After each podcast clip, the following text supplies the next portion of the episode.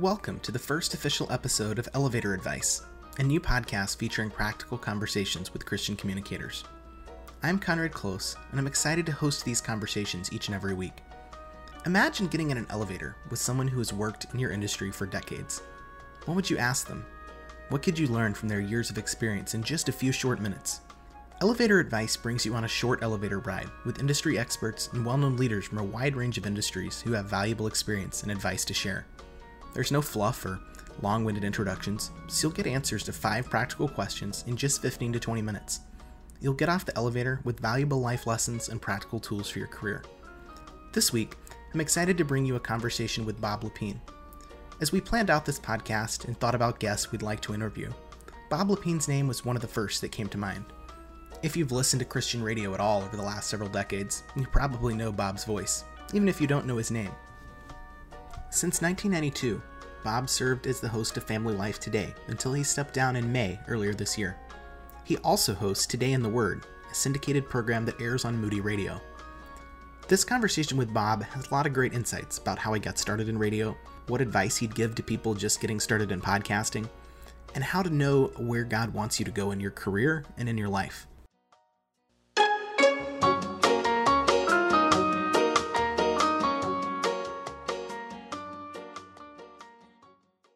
So you've shared in the past about how you were on your way to law school um, before you changed career paths and, and ended up working full time in radio.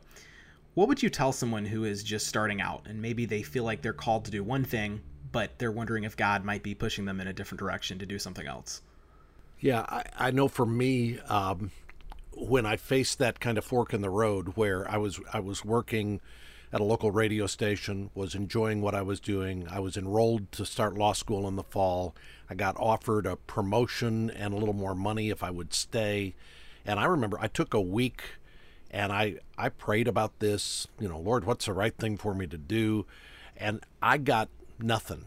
I mean, all week long I was like, where's the right answer? And I, it was Friday. I was supposed to tell my boss that afternoon, am I staying or am I going to law school? And I'm at lunch on my own, and I just remember I was like, okay, Lord, what's the answer? I got to go tell him this afternoon. And still nothing. And then this thought pops into my head What do you want to do? And I said, I know the right answer to this. I want to glorify you and and and do what you want me to do. And it was like the Lord said, Yeah, yeah, yeah. Okay. So what do you want to do? And I was like, Well, here's here's what I don't want to do. I don't want to make the wrong choice. And I just had this sense at that lunch.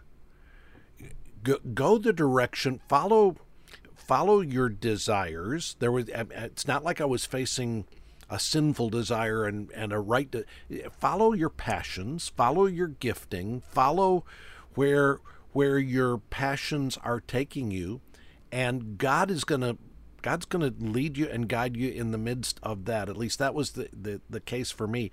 I, I, I, wouldn't say just follow your heart. You know, I'm, i want to be careful because th- this is not just a do what you want to do. But in that moment, with the choice before me, it was it was God saying, "I will.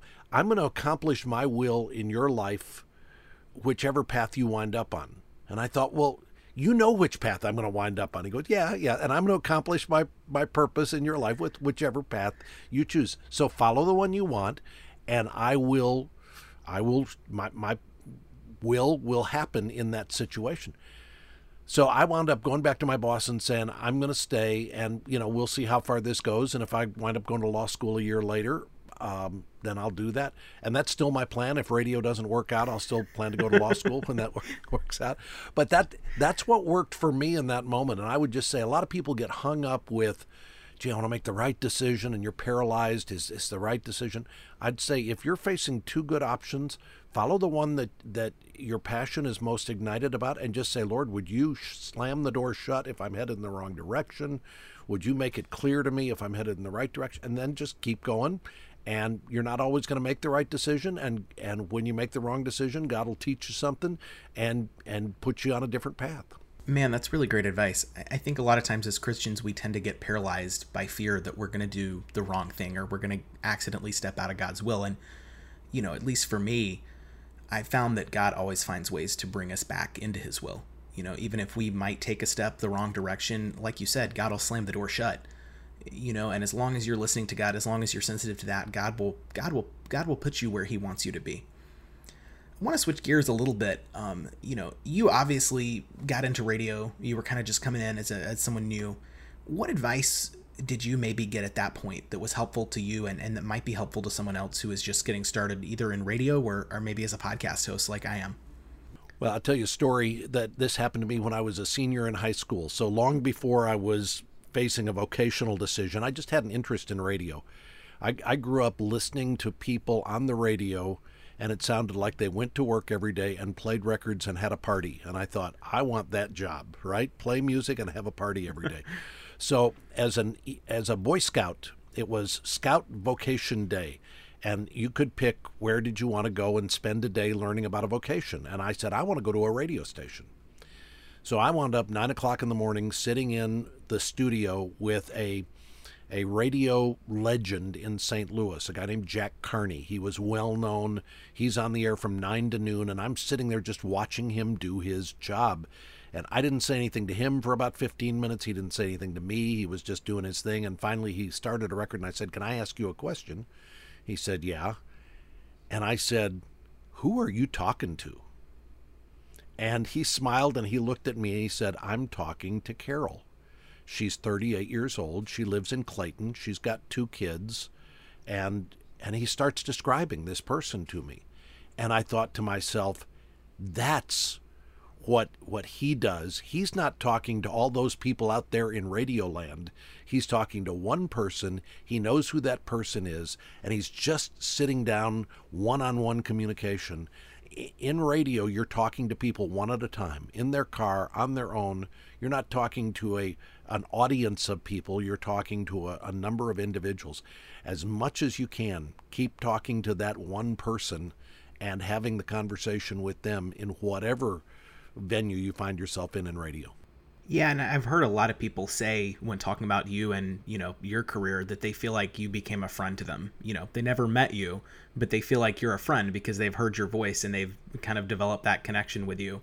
So I, I would assume you, you think that's a really important part of radio or podcasting or something like that to be able to form that genuine connection with listeners. Yeah, that's it's a relationship that that we're building albeit one way for most of us because I'm doing a lot of the talking and and the listeners doing a lot of the listening. I love getting feedback from listeners and I love when we're able to engage, but yeah, it's it's developing that relationship and sharing life together and but but think of it as one on one. Don't th- you know when you think, and I just want to say to all the people out there, no, you're thinking wrong. I just want to say to you, I want to I want to tell you what I'm thinking right now. That's the kind of a, a dialogue you want to be having with your listener. That's really helpful. You've shared some really great advice for younger folks, and you know who might just be starting out in the industry.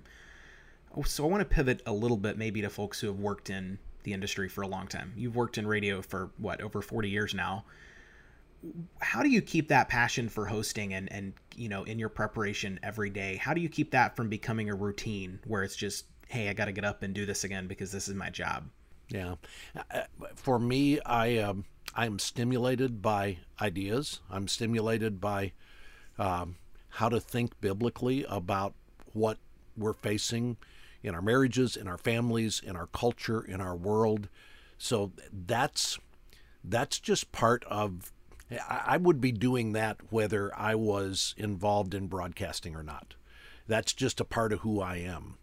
So what what is happening when the mic is on is an overflow of what's been happening when the mic is off. Just me thinking and engaging and processing, doing a lot of reading, um, checking out what's what I'm seeing on Twitter and and and watching and listening to what's going on in the culture and and just thinking about how do I order my own life so that when I when I turn the mic on, the the passion is there because this is my time to sit down and have a conversation about what I've been chewing on for the last several days. One of the, one of the great privileges I've had in my life uh, by being involved in broadcasting is anytime I have a question about an issue, about a subject, I can call somebody who is a, an expert on that subject, who's written a book, or they pre- professor at a school, pastor of a church, I can say, can I spend an hour talking with you on the air and get my questions answered about this issue? I mean, most people don't have the opportunities to, to call uh, Chuck Swindoll and say, Can I get an hour with you and talk about something that's on my mind that I know you'd be an expert on? But because I have the opportunity to share that conversation with many, um, I've been able to have those kinds of conversations with a lot of wonderful people. So the fact that I'm naturally curious, that I'm drawn to ideas, I think just makes it so that every day when I turn on the microphone, it's I, I'm I'm excited about it.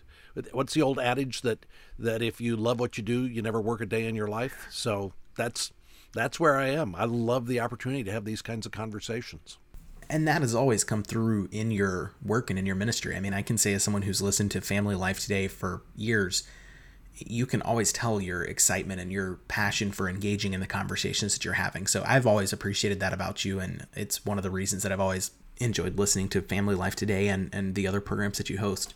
You've had the opportunity on Family Life Today to interview and talk to a lot of important people.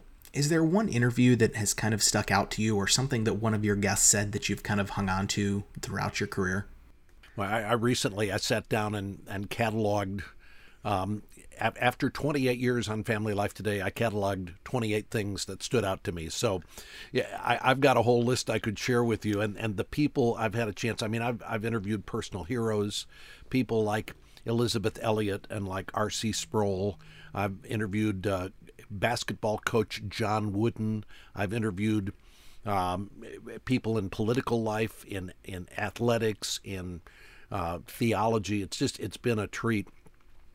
Honestly, the thing that stands out to me in the years that uh, I co-hosted Family Life Today was getting a chance to talk to people who shared really compelling stories of life change, uh, things where they they just shared their story of how they were in a desperate spot and how God met them and led them out of it. People whose names our listeners would not recognize, they'd go, "Who's that?" But these were people who who just had stories of God's powerful, profound work in their lives. Those were days when I walked out of an interview and I went, "Wow, that's that's an amazing story." I'll tell you one real quick. We interviewed a guy who just recently um, passed on. His name was Ed Harrell. Ed was a uh, was in the Navy in the 40s. He was on the the ship that took the atomic bomb to to the staging place in the Pacific from which the, the, the bombs were launched. On the way back from dropping off the atomic bombs, uh, their their ship, the USS Indianapolis, was hit and sank and more than 800 sailors died. Ed wow. um, survived four days floating in the Pacific at sea. Uh, his his story. This was we, we talked to him 40 years after this happened. His story of, of his faith, the courage, how God sustained him, how God rescued him. It's just one of those stories that jumps out at you as a memorable moment where you and and that you say, I've just been with a hero who's lived through something most of us never lived through. It was really an amazing interview that we got a chance to do with him. Yeah, I, and I certainly I'm looking forward to, to checking that out. Yeah. So I want to ask you kind of a little bit more of a personal question as we we close out here. So you wrote a book um, last year on marriage called "Love Like You Mean It: The Heart of a Marriage That Honors God." So, personal question for me: I'm getting married in a couple of weeks, actually. Congrats. Thank you. If you could give me or, you know, other young engaged or, or recently married couples one piece of advice, what would that be? Well, having written a book about getting your view of love right, I would I'd probably start with that because I think most of us have a romanticized view. We think love is primarily something we feel, it's an emotion. Um, and if we're feeling it today, that's good. And if we're not feeling it today, that's bad. And how do we get the feeling back again? And I would say the Bible tells us that love is a decision we make, it's a lot of work that we invest, it's a commitment to another person's good being higher than your commitment to your own your your own life. So you are pledging yourself, you're about to pledge to your intended that you're going to put her needs above your own. That's a pretty significant pledge. And you're going to do that for the rest of your life. That's what love looks like. That's what love is all about. So, having a right view of love is pretty important. And I'd just add to that most couples come in thinking, okay, wh- what am I going to get out of this relationship? And that's what I was thinking when I got married. What are the benefits that will accrue to me? And I could make a list of them, and I was looking forward to some of those benefits. and then, then the second question, I started to realize that oh, I should be thinking about how can I serve my spouse rather than what do, what do I get. It's what what can I give, which is a good second step.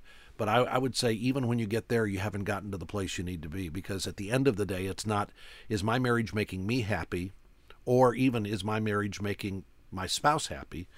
It's is my ma- marriage making God happy?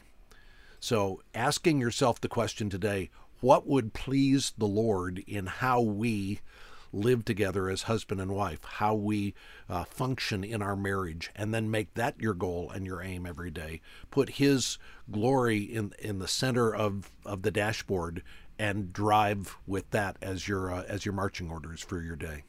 That's that's really powerful. I think this will be helpful to a lot of people, whether they're just getting started or, you know, whether they've been in the industry for years. Well, so, I hope so. You. Conrad, thank you. Good to be with you.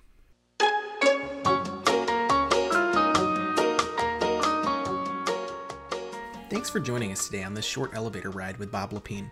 You can check out the show notes to learn more about Bob, Family Life Today, or some of Bob's other work. Whether you're a young Christian communicator or somebody who's been in the industry for years, I hope you learned something from today's conversation. If you enjoyed it, I'd also encourage you to leave us a review on Apple, Google Podcasts, or wherever you get your podcasts. As a brand new podcast, ratings and reviews are one of the things that helps us gain traction, reach more people with these practical conversations. So, if you have a few minutes, I'd really appreciate it. If you have any questions, feedback, or somebody you'd love to hear on elevator advice, feel free to reach out to me. You can find me at Conrad Close on Twitter you can also go to conradclose.com to find other episodes of Elevator Advice and learn more about the show. Thanks again for joining us. We'll see you next week.